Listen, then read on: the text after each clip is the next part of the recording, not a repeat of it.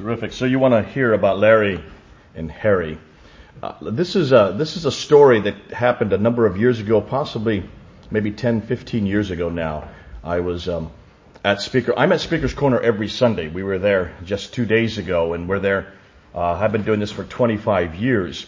Going down with a team, we get up on a ladder and we take on all the Muslims are there, and the Muslims dominate the corner. They have since the 1990s. They are the, by far the largest number. They, it's um, sometimes can be 10 to 1 Muslims to Christians down there. So if any of you are in the London area and you're free on a Sunday afternoon, come on down to Speaker's Corner. That's the place to learn your craft. It's the best place on earth. Uh, there's no other place like it. And you can say anything you want. There are only two rules at Speaker's Corner. Uh, one is you cannot slag off the Queen, and you cannot use any violence. Both are broken every week. But you can, as a result, you can pretty well even deny the Holocaust if you want to. It's great. And that's why we use it as a laboratory to really field test our new material. And we're getting new material that's coming in all over the, from all over the world. And uh, we're using that as to get responses because you get immediate responses. Uh, and they can be quite volatile. Back in the 1990s, um, well, when this, when Harry, when I met Harry and Larry, I was um, on the ladder, and that day a young Muslim had come from Toronto. He had been sent, he'd come over to find a bride here. I understand the best brides are here in Britain. And he had was told that when he came here, he was to go to Speaker's Corner and look me up. Uh, and I'm easy to find because I've got the loudest voice down there. So he came down. I didn't see him. There was a huge crowd. He was in the crowd, and he got to know one of the one of the my uh, co-religionists, uh, uh, religionists there in the crowd, who he turned to and, said, is, and wanted to know if, if I was Jay Smith. And he said, yeah. He says, could I speak with him afterwards? So we went out to dinner. And while we were there on the way, he, I was introduced to him, and I, I, I noticed that his hand was shaking all the time, and he could not look at my eye. He was always looking away from me. He could not look at me eye in eye. And I realized something was wrong. So when we sat down at the table, I turned to him. His name was Mubin. I said, Mubin, what's wrong? You seem to be nervous. And he said, Well, didn't you see them? I said, Didn't I see what? You mean you didn't see them? I said, What are you talking about? They're two men in the trees. Now, we, at Speaker's Corner, if you come there, there are these big oak trees with large branches, and we stand underneath them to get shade, or if it's raining, to be, uh, to get protection from the rain. So I was under this large branch, and I hadn't seen anything. I said, No, what are you talking about? I said, Describe what you saw. He said, Well, there were two men sitting in the tree above you, in the branch. I said, what they look like? He says, well, they all, they were dressed in white. And they were smiling at you, and they scared me to death. You must have seen them, Mr. Smith.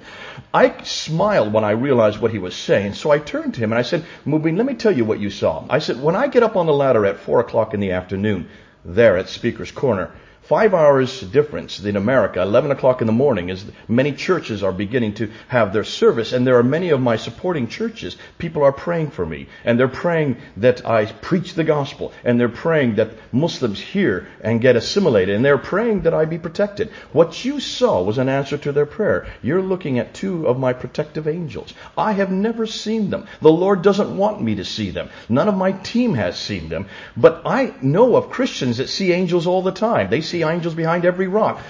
So I don't believe them anymore. However, you as a Muslim who is, does not have an index for this has no category to put these guys into. When you see them, I know you're telling the truth. That's why God wanted you to tell me that I'm being protected. I call them Harry and Larry. And every time now, every Sunday, like last Sunday, I just go up and I wave at them and I say, Are you ready? Here we go, Harry and Larry. I need your protection. Make sure I don't get hurt. Make sure I don't get killed. And we do get death threats. We just got a death threat last week. And it's on camera. You can go up on YouTube and see it. He is there saying, I'm going to kill you. And it's brilliant to get those kind of death threats because pretty much when you get those, you know they've run out of material and you have the moral high ground. Now, Barry was interesting. A number of, uh, Barry has appeared twice. The first time I ever met Barry, was in the 1900s. Back in the 1900s, there was an awful lot of violence. We got we got punched all the time. I I would go through many glasses because I get my glasses broken.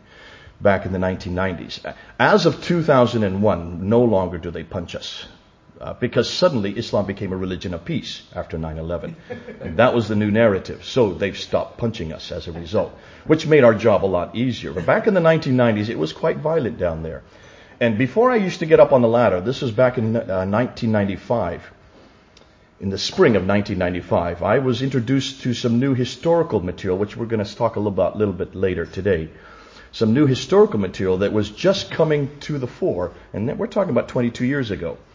In 1994, I was first introduced to it, and I was starting to bring it down to Speaker's Corner, and the Muslims got really upset. And I remember one day a, uh, Abu Sufyan was his name. He was a Trinidadian boxer, professional boxer, and he was up on the ladder. And I was starting to confront him from the, from the ground. And back in those days, I was not on a ladder. I was always on the ground, and I would confront from the, la- from the ground. And I was confronting him with this new historical material. He got off the ladder, came up to me, and he slammed me, punched me, and I went out cold. What I heard afterwards was about 60 Muslims surrounded me and started kicking me.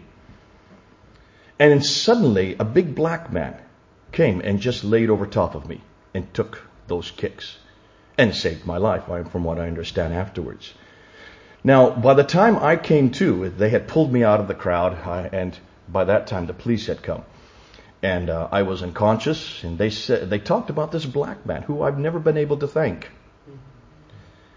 But a number of years ago, I was on the ladder again, and this time I had just done four debates and a, a quick these half an hour impromptu debates that we do all the time. Five minutes, five minutes, five minutes, five. minutes. We win every one of those debates. They're the best things you can do is to get into debate mode.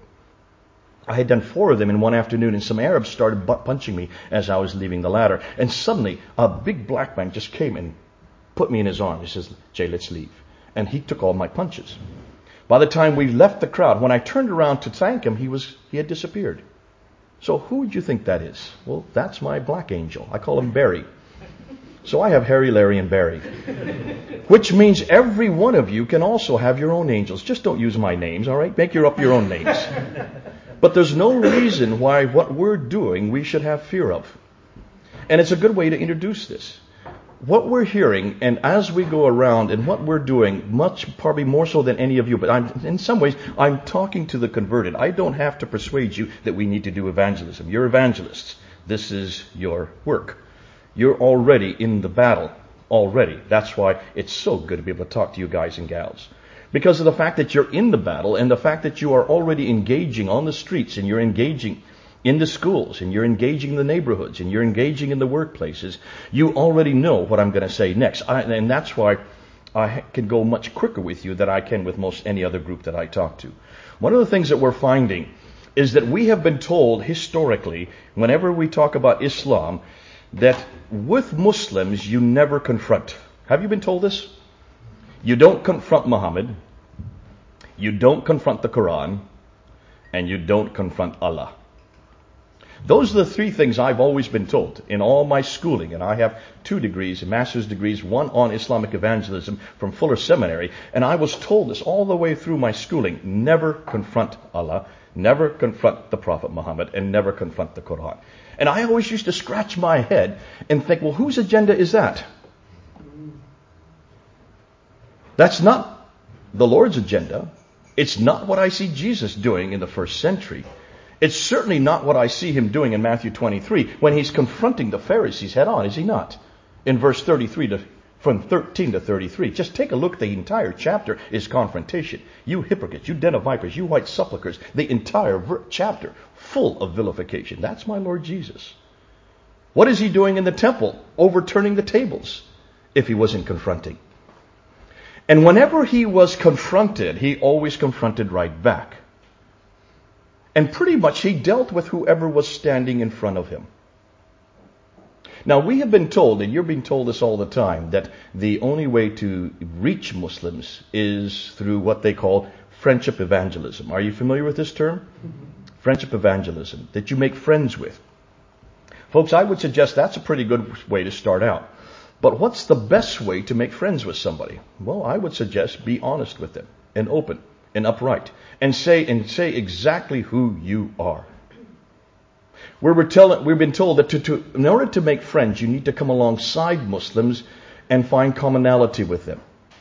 So rather than confront Allah, just say that we share the same God. How many of you in this room believe we share the same God as Islam? That the Allah in our Arabic Bible is the same as the Allah in the Arabic Quran. Anybody agree with that? I'm not going to have one hand up at least? No? Bummer. Okay.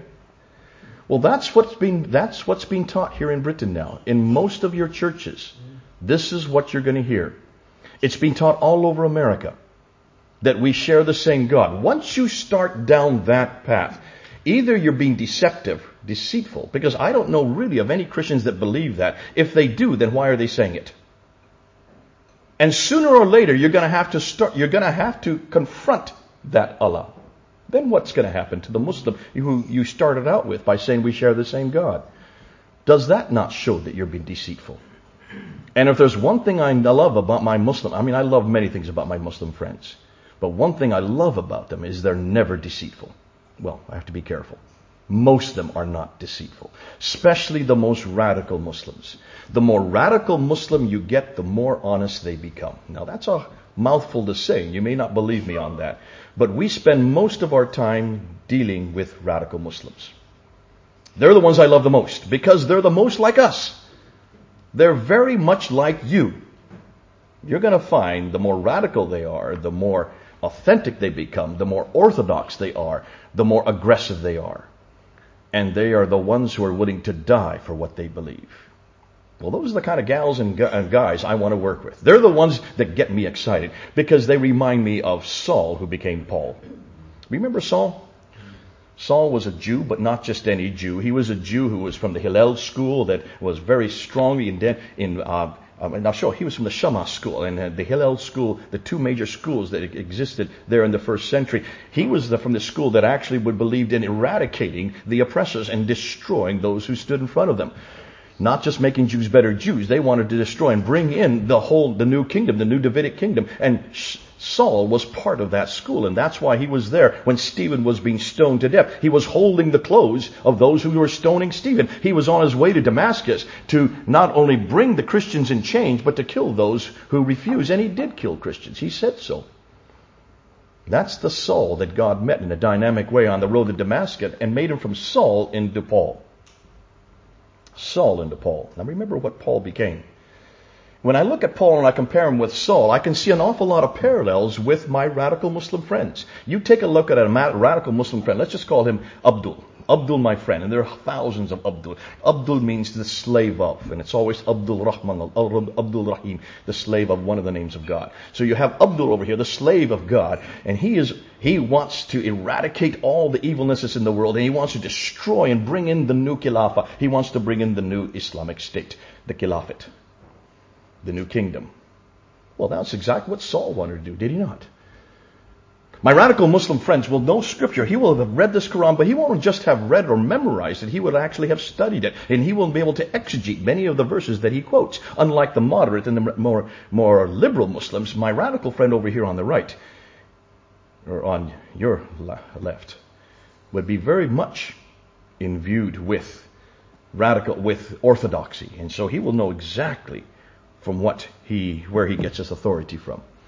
Much like Saul knew his scriptures, did he not? My radical Muslim friend wants to bring in a caliphate and he wants to use, if need be, violence to do so. Now he will start with a pen and then he will go to the, what they call the scale and then he'll end with the sword. Those are the three stages of what they call da'wah. Da'wah means to invite, which we would call evangelism. It means to write in Arabic. And you always start with the pen, which follows the life of Muhammad. When you look at the life of Muhammad from 610 to 622, that first 12 year period, he was a minority living there in Mecca. He could not really control anything. He was actually despised as a minority. He was part of the Qurayshi uh, tribe, which was a very ridiculed tribe. Uh, he had no influence whatsoever. At the most, he had maybe, maybe 80 followers, and that's about it from what we're seeing in the traditions. And so for that first 12 years, all he could use was the pen, which means he could promote his views. He could take those revelations, which are the Meccan revelations, which are from basically from Surah 20 to 114, and he could write them down or have them not written down because they were not written, they were memorized by his companions. Sometimes they're written on bone stones and on pieces of bark. But that was a very benign environment, and you can see when you look at the Meccan surahs, there's no violence there. There's an awful lot in the Meccan surahs that we would agree with. God's up here, man's down here, and neither the twain should meet. Therefore, you're to obey, you're to submit. So much of the Meccan surahs are about submission. Submitting to God, obeying God, and that's exactly what Islam means. Islam means to submit. It does not mean peace. Salam is peace. Salam is a first form verb. Islam is a fourth form verb. And if you know Arabic, you cannot impose a first form meaning onto a fourth form in Arabic. Not at all. And that's why most of those who believe that Islam is peace are non-Arabic speakers. And they tend to be mostly Asians, Pakistanis, having not studied Arabic.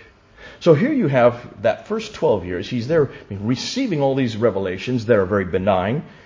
And then he decides, realizes that he needs to get out of Mecca because he's not making much of an impact. He's invited to go to Medina in 622. So he moves to Medina. And for the first two years, he's a guest in Medina. He's been called to arbitrate between the Ansar and the Jews, the Banu Qurayza, the Banu Nadir, the Banu Kainuka family, those three major Jewish tribes who have all the riches, who all have, who control the city, but they, they, uh, they, they, they're, they're a real thorn in the side of the Ansar, who are the native Arabs. And so he is an arbiter. So for the first two years, he tries to arbitrate arbitrate. And that's why they have the symbol of the scale in that first two year period from 622 to 624. Bring in laws and institutions. But then in 624, the, the Jews refused to accept him as a prophet. So he then turned against the Jews in 624. And in 624, then the Caliphate is inaugurated.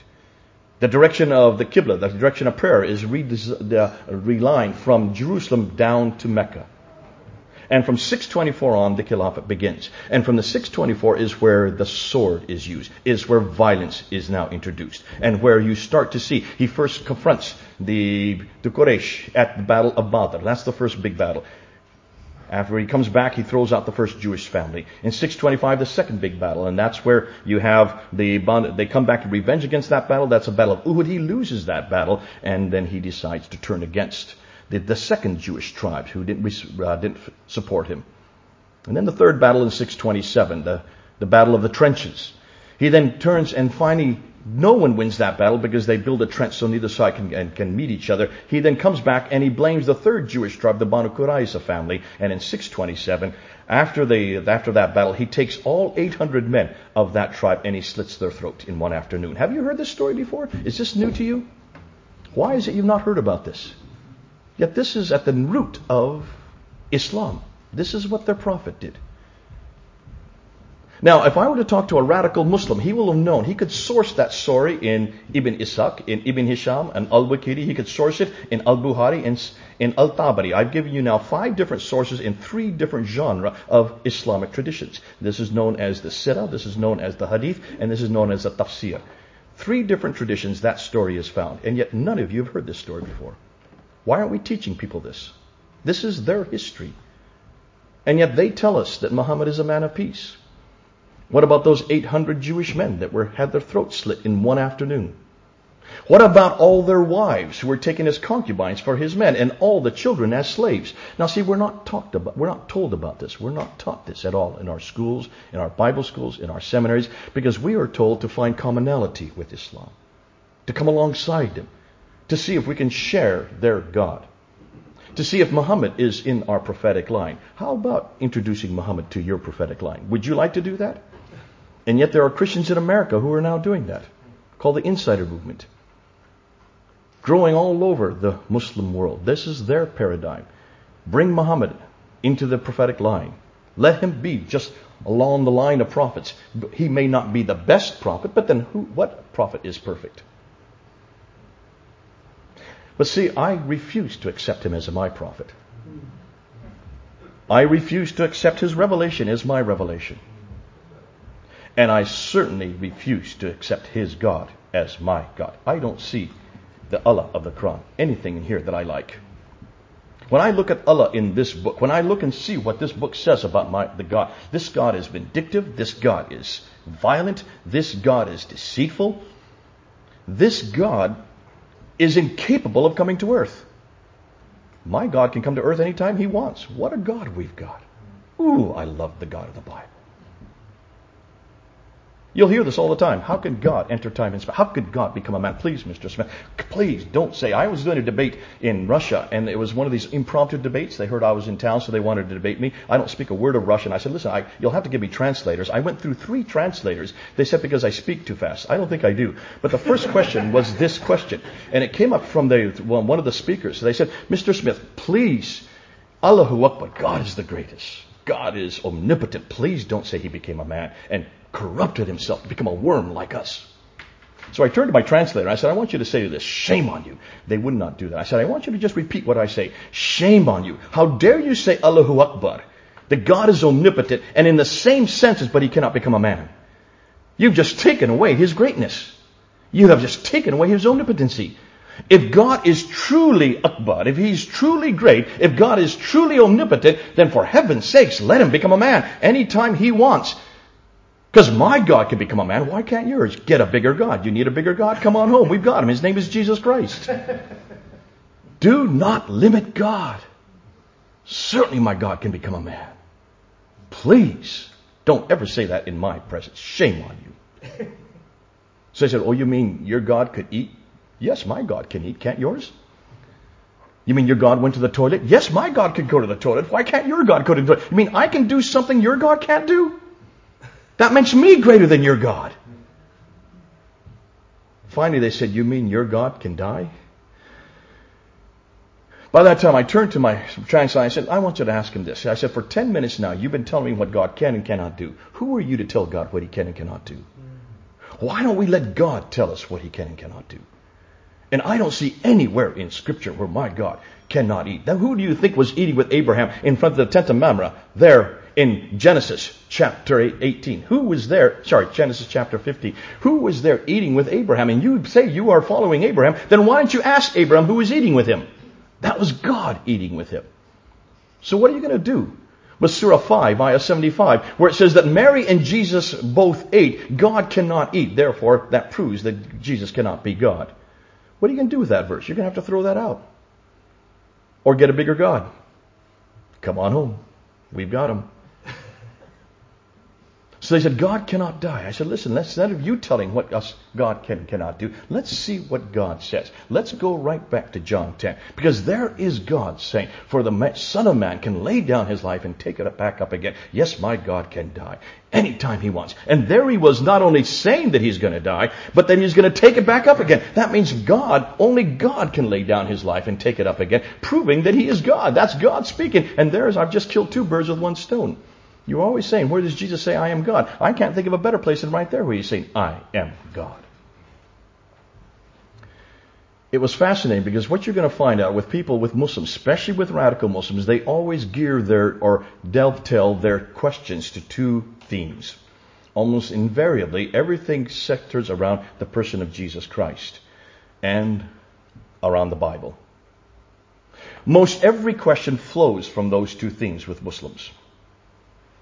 Now stop and ask yourself, who, what would you rather talk about but Jesus in the Bible? That's why I can't understand why everybody's not working with Muslims. They are the most interesting, the most easy people to talk to. Because they want to talk about what I want to talk about. I don't want to talk about Israel. I don't want to talk about Trump. I don't want to talk about Iraq. I don't want to talk about the economy. I want to talk about Jesus. And the Muslims are the first to ask the questions. They are the first ones to introduce it. And all you have to do is say two things. So whenever you go up to the next Muslim you meet, just say two things. I believe Jesus is God. I believe the Bible is the Word of God. Do you have an opinion? you may get six hours of an opinion just on those two. And you better be ready to go out for tea with them. And they will probably invite you to tea. The reason why is you will be the first Christian they have met here in the UK who actually believes what they're saying. What we have found is that people are scared to death to talk about Jesus. They talk about anything or everything but Jesus. And we are wasting our time if we don't talk about Jesus. Because as far as I'm concerned, the only real difference between Islam and us is what they do to Jesus. Because if you get Jesus wrong, you get God wrong. If you get God wrong, you get the whole prophetic line wrong. If you get that wrong, you get whole sin and salvation. They have no idea what sin's all about. They just believe it's not keeping the grade, not keeping those rules and regulations, all those myriads of rules and regulations that you find in the Hadith, that you find in the Sirah, that you find in the Quran. That's why they spend all their time obeying and submitting, obeying and submitting, so that they can receive barakah, barakah, barakah, barakah, barakah, which you have no idea what I'm talking about. That's the blessing that's recorded by the recording angel that sits on their right shoulder against the sins that are sitting on their left shoulder, recording there. And you have a credit balance. Really, you have a, a, a like a like a bank uh, credit and debit account that's going on through their whole life, getting their credit over here, the baraka baraka baraka over here, and their debits and debits and over here. And that's why they've got to build up their credits. Now, what? Stop and think through real quickly. It don't uh, doesn't every religion have that premise? Isn't every man-made religion based on the idea of credits and, and debits? Except Christianity. We're the only religion that says it doesn't matter how many credits you get, you can't do a thing about it. There's not a thing you can do about it. Because all it took was one sin to throw us out of God's presence. That's how holy a God we're talking about. See, they don't get that.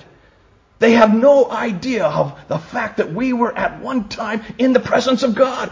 Ooh, I love Genesis chapter 2 and 3, except for verse, except for, of course, the one sin. I have an apple over there, but you can see it's been covered up. I don't want anybody to see the apple with a bite taken out of it, because that reminds me every day of the sin, that one sin. From Sunday school on, I was taught about that one sin. And in, on my apple has that sin pictured to remind me of that sin. I cover it up. And that's why I don't like fruit today. Ask my wife. I don't eat fruit because of that. I've hated apples. I can't stand it because of that. Because of that one sin, which destroyed everything, threw us out of God's presence. But see, we were in God's presence, and no Muslim knows that. Muslims have no idea that we were in God's presence. Oh, they have the story. It's right there in Surah 2, in Surah 7, in Surah 20, Surah 5 as well.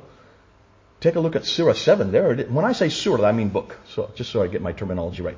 Surah is book, ayah means verse, okay? Book and verse, book and verse. 114 books. So there it is in Surah 7, and there he is. God is not in the garden. He is not in the garden. If he's not in the garden, then they have no idea of what paradise was like. They have no idea that we were in his presence at one time. And if we were not in his presence, then can you understand what's the, what then are they to do? What is it they're waiting for? What is paradise going to look like? Well, take a look at their paradise.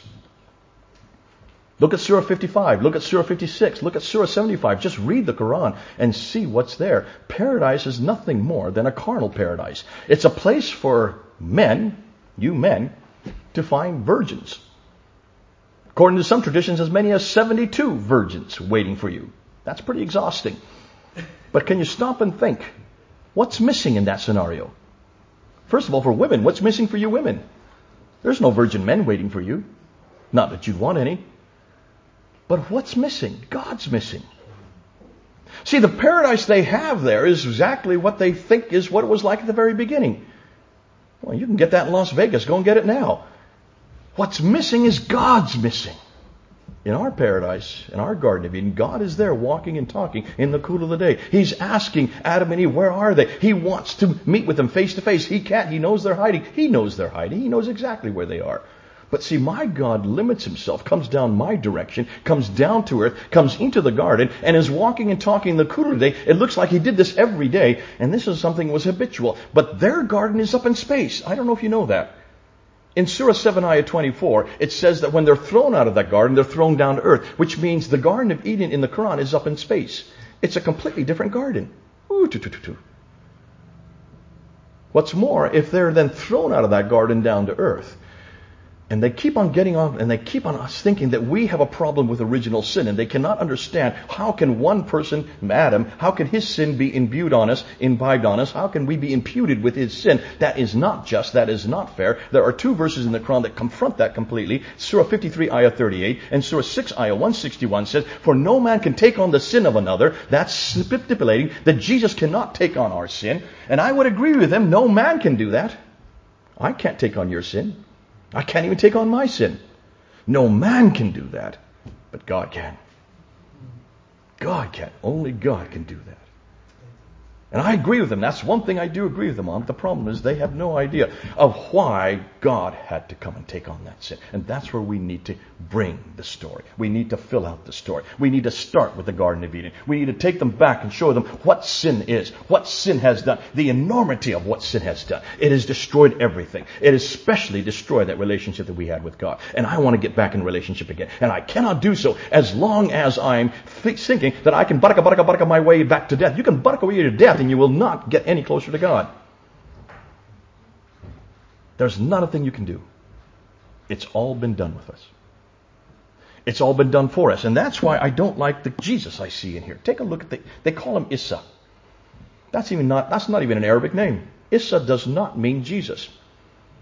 Issa is taken actually from a Syriac word called Iesu, which is a Syriac rendering for Jesus, because almost every story in here about Jesus are borrowed from Syriac writings. And these Syriac writings were written in the 5th and 6th century, then incorporated into the Quran, and that's why you have such odd stories about Jesus, mostly about his childhood.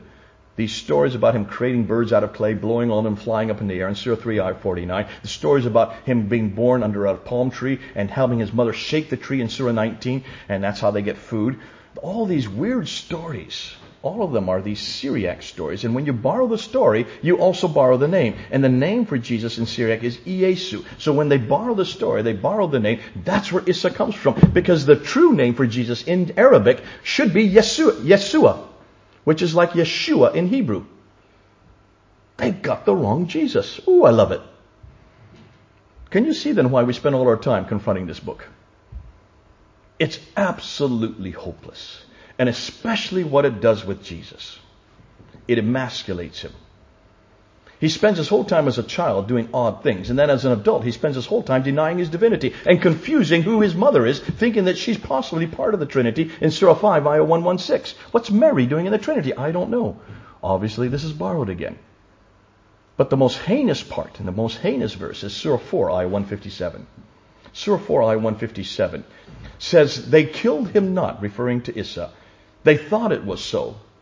Another was given his uh, they thought it was so, and then in parentheses, another was given his image. For they crucified him not. In that one verse, they have destroyed everything I know about my Lord. They have destroyed everything I know about the gospel. In one verse, they have destroyed my Lord Jesus Christ. That's why you have to bring your stories, you have to bring your uh, dialogues, you have to bring your discussions back to Jesus Christ. You've got to start and end with Jesus. Get, let them know who the real Jesus is. Don't talk about Israel. Stop talking about Trump or Blair. Okay, stay away from politics and come back to Jesus Christ. Now you're going to get a whole slew of questions surrounding Jesus and you get a whole slew of questions surrounding the Bible. Let me just give you the, the, the most common questions you're going to get. And right from the very beginning, as soon as you have placed your uh, flag down, and please do tell them who you are. Let them know that you are a Bible believing Christian and that you believe in Jesus Christ as God. All right. Don't say Lord because they will not they will not understand what you mean by Lord. Most Muslims think when we say Lord, we're talking about the House of Lords. And I do not want to have my God like those those sniveling, many of them octogenarians who can't even make it into the t- chamber without being wheeled in. That's not my God. All right? Call him what he is. My Jesus is God. You could even use the word Allah. Jesus is Allah. That's how serious we are saying. We are calling him, but he is the biblical Allah. Make sure you define that. Make sure they know what you're saying. I believe Jesus is God. Do you have an opinion? Because then you're going to have a battle with you.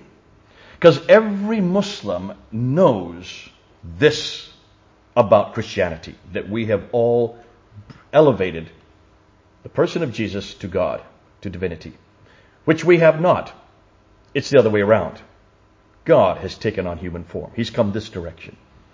You're going to have a lot of problem with the Son of God. That's the other big one that comes out. They'll say, how can God have a son? And that's the reason they have to say that, because it's in Surah 4, Ayah 171. So it's right there in the Quran. For, say not three, for God has no son, for God is one. God is only one. He cannot have a partner. Surah 5, ayah 72. God cannot have a partner. And so they assume that whenever we're talking about the divinity of Jesus, that we're elevating a prophet, a simple prophet, not even the greatest prophet, second to Muhammad in greatness. But nonetheless, we're elevating him to his divine status. And that's why they're attacking it. And that's a good attack. You have to, you have to give them credit for it. They're attacking the right thing. Because they really do believe that we're polytheistic. And that's why we are called mushriks or mushrikun, all in plural. Those who put or commit shirk. Shirk means to elevate or to have uh, uh, equate another or thing or a person with God. And God is what? He cannot have a partner. He cannot have anything alongside him.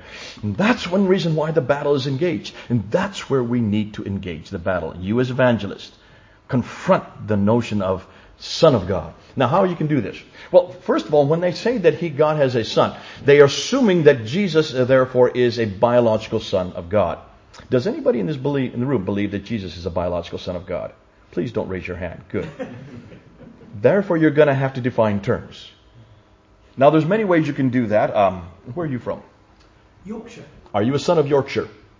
Um, You shouldn't even have to guess. You should say yes. definitely. Okay, just be nice and emphatic. I am a son of Yorkshire. And you're proud of it, aren't you? I am. At least I made you proud today. No, I'm very proud. Well, you didn't show it the first time you said it. I was just trying to see whether you're tricking me. No, I'm just being perfectly innocent question. So you're a son of Yorkshire. You're proud to be a son of Yorkshire. Does that mean you're born from the ground of Yorkshire? Is there any biological significance between you and Yorkshire? Please say no. Uh, if you want, no. No, no, I really want you to say no. No. No. And see, he already gets it. You can be called the son of something. You can be called the son of something without being called biological. There is another way of saying sonship. You're a son of England. You're a son of the UK. You're a son of Yorkshire. We do that all the time. And most every Muslim you ask that question to, suddenly the it clicks in front. Oh, that's right. I'm the son of Jordan. Yes, right. I love being a son of Jordan. I'm the daughter of Jordan. So there is a non-biological definition for sonship. What's more, when you look in Arabic, it already accommodates that. You have two names for son, Ibn and Walad. Now, Ibn is usually what Jesus is given all the time. Ibn, uh, it's always Isa ibn Maryam. Isa ibn Maryam. That means Jesus or Isa, the son of Mary, the son of Mary, the son of Mary. Ibn always means relational. Walad is always biological. And that's why Jesus is not called Walad Mary or Miriam. It's always Ibn Miriam. It already accommodates it. In Surah 2, Ayah 177, there is a really fascinating reference there to a traveler. A traveler is an Ibn ul Sabili. That means a son of the road. Muslims will know that. You can take them to it, show them, and say, does this mean a traveler, someone who's a son of the road, has a biological relationship with the road? No, of course not. They get it. In the same token, therefore, Jesus is not a biological son. He inherits everything that the Father inherits. So if the Father is divine, then Jesus is divine. That's exactly what sonship means. Then ask them if they're, if they're, if, if they're happy with that. And they will be livid with anger. Because now they get what we're saying. Jesus is not the biological son of God. He is divine. Son of God is a divine term. And that's why Caiaphas asked it in the Sanhedrin. There in Matthew 26, are you the Son of God? The Son of God. Definite article from the Old Testament rendering would mean that he would have to be God himself. And that's why when Jesus said, yes I am, and he said, yes I am to be called the Messiah, and that he added another one, Son of Man, he added that one coming from Daniel chapter 7, 14. When he added those three, immediately Caiaphas tore his robe, turned towards the Sanhedrin, and said, What further proof do we need? This man has blasphemed. Because he knew that Jesus was claiming to be God right there. So every time Jesus calls himself Son of God, he is saying, I am God. Now see how the Muslims react. They get even more angry. But they're getting angry the, for the right reason. Because Jesus truly is God. Fact, Matthew chapter 26, verse 62 to 66 is probably one of the best places you can go to, to where you get three different divine terms for God right there that Jesus is claiming. If you want to see where Jesus says, I am God, just go to Matthew 26 and then go to John 8, chapter, chapter 8, verse 58. That's probably the, the, the fourth, uh, the fourth best place because there he even claims the holy name for God, Yahweh. I am who I am, ego eimi. Brilliant. And Muslims do not like that. They do not like it because that's exactly what Jesus is claiming. We've got to get back to the person of Jesus Christ. I see I'm going to be running out of time, so let me just go right to the Bible because this is the one that we really, this is really where the most every argument has to come back to. Because everything we're going to say has to be couched in Scripture. We have to make sure that everything we say comes out of Scripture. Source everything you do say. Now, this is one reason why in Pfander, and uh, Pfander is the organization that we represent. Pfander Institute of Apologetics is headquartered here in this building, but please don't tell the Muslims that. They don't know it yet. So zip mouth shut when you leave. this is where we do all our, our, our, our filming. It's upstairs. We have a, there's a beautiful studio that OM owns, and they're, uh, they're doing the filming for us. And what we're doing now is we're doing, we're creating, we're, we're confronting the whole historical difficulties between Islam and then looking and showing how we don't have any of these difficulties in the Bible. What am I saying by this? Anything we're going to talk about has to come back to Scripture, does it not? I've always said that. You always do that. That's probably the premise you work from. If that is the case, they're, they're going to have to confront the Bible, and they do. And they, this is one of the first things they confront is this book. They want to confront this book because they believe we've corrupted it, we've changed it, we've accreted it, we deleted it, you name it, we've done it to it, and that's why it cannot be trusted. The problem is that they're not going to find any verse in this book that supports that notion. In fact, this book has verse after verse after verse that, that says that the book is to be trusted. Surah 10, ayah 94, Surah 21, ayah 7, both say, if you have any doubt, go to the people of the book because they have been given the Tawrat in the Injil for you. Now, why in the world would they be told to come back to a corrupted book? Surah uh, 29, ayah 46, do not even argue with the Christians. For they have been given the Tawrat and the Injil. We use that one all the time at Speaker's Corner. You're not even to argue with us on this one. Why? Because we've been given this book for you. Surah 4, Ayah 136. Go Muslims. God, I have given both the Tawrat and the Injil and the Quran for you. Basically saying these, these books are for you. Surah 5, Ayah 46 and 47 and verse 68 says, O Christians and Jews, go to those books God has given you, the Tawrat and the Injil, for they are signs for you. Telling us to go back to our own books. And I've asked for 35 years that I've been working with Muslims, I've asked Muslims to show me one verse, just one verse in the Quran that says my book has been corrupted, that the Bible has been corrupted. In 35 years, they cannot come up with one verse. It doesn't exist. So they're going to have to confront their own Quran if they believe my Bible's been corrupted. So then they say, well, the corruption came after the Quran was written. So after the 7th century. Well, this is the nice thing about living in London. You have the Sinaiticus right here in the British Library. You have the Alexandrinus right next to it. You go and just show these are two complete Bible, New Testaments. The Sinaiticus has all the books of the New Testament from the 4th century. Right next to it is the Alexandrinus, which is from the 5th century. So that's well, in this case, it's three to two, two to three hundred years before the Quran was supposedly written, but the Quran was not written in the seventh century because we're asking the same questions of the Quran. So we have about 230 manuscripts of the New Testament alone, either complete or partial, that are predate the sixth century that we have available to us around the world. We have around 5,000 Greek manuscripts, 10,000 Latin Vulgates, another 9,000 of total uh, number of manuscripts that we can look at, around 24,000 manuscripts we can look at. Uh, that, that support the New Testament. We have 86,000 uh, uh, quotations, early church fathers quotations, 36,000 of them that predate the fourth century, predate the Sinaiticus that we can go to.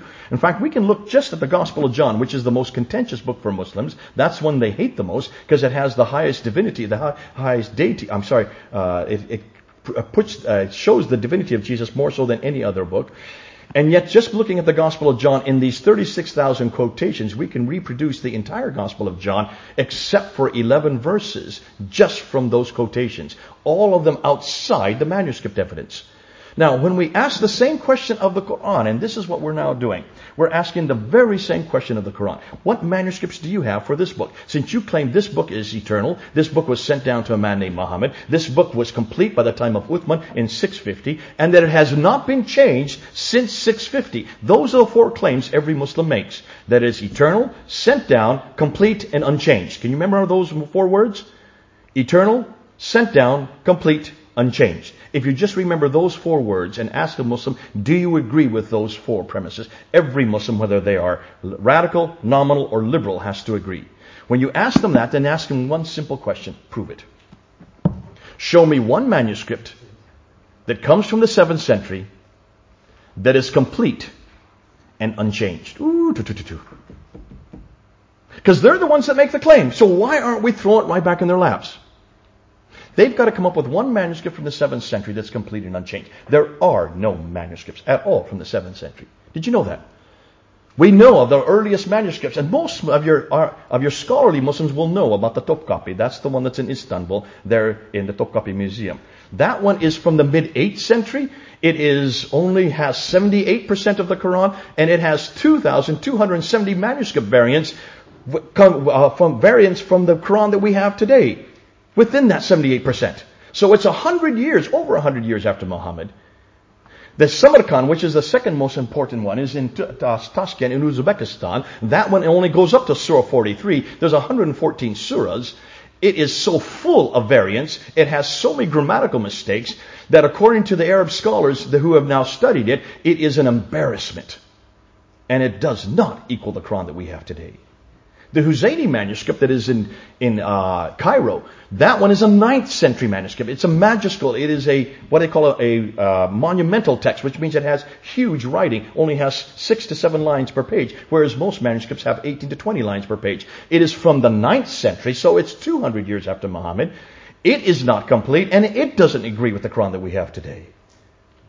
The Ma'il manuscript is right here in the British Library. You can see it. We've been looking at it. It is well known. It also goes up to only Surah 43. It has manuscript variants. It is from the early 7th, uh, sorry, early 8th century. You notice not any of these are from the 7th century? The Petropolitanus manuscript, which is in Paris in the Bibliothèque Nationale, that one only uh, only has 26% of the Quran, and it has 93 variants in just that 26%. It is from the mid 8th century. Again, it is completely different than the Quran that we have today, and 75% of it's missing. The Sana manuscript, probably the most exciting, is the one that they have uh, the most recently uh, discovered, discovered in 1975.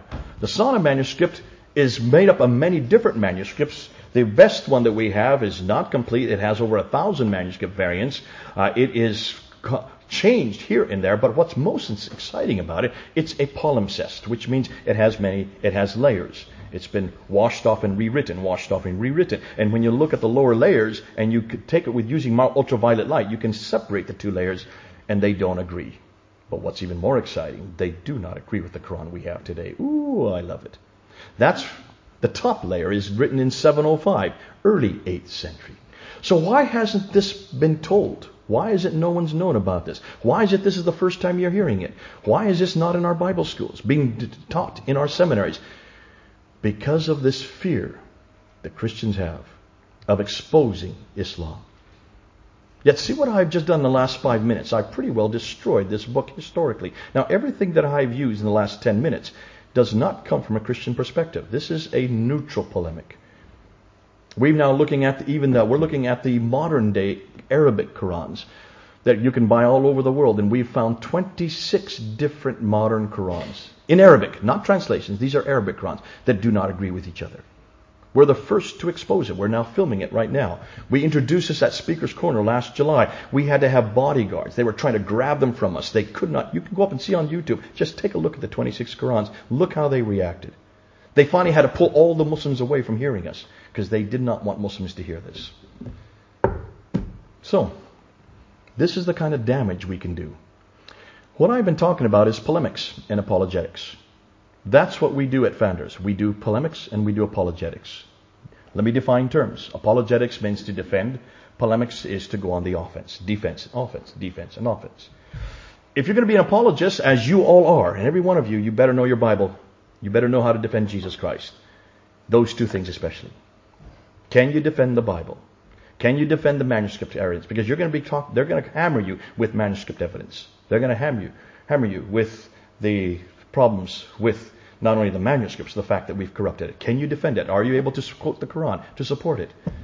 When you talk about Jesus Christ, can you defend his divinity? Divinity? Can you defend his the Trinity? Are you able to defend the sonship? These are the areas that you're going to have to defend. If you want to go on the offense, then we're going to have to train you up because there's no school in the world that teaches polemics. It doesn't exist. There's no book about Islamic polemics. There's no school in the world that would dare teach it because they would be harassed. They would be targeted. That's why we have to go, and that's why I'm leaving now to go all over the world because they want me to teach this all over the world in about 43 nations. But I have to go teach it and then leave. Go teach it and leave. They don't even advertise I'm there because it's too dangerous for the institutions. But polemics is brand new. We're, we're the first ones to really use it. Now we are now teaching, and Beth's going to say a little bit more about it. I'm going to have Beth come up and talk a little bit more and just introduce what Pfander is doing. Take a tea break, okay? She wants to. That's a timeout. So we're going to take a timeout.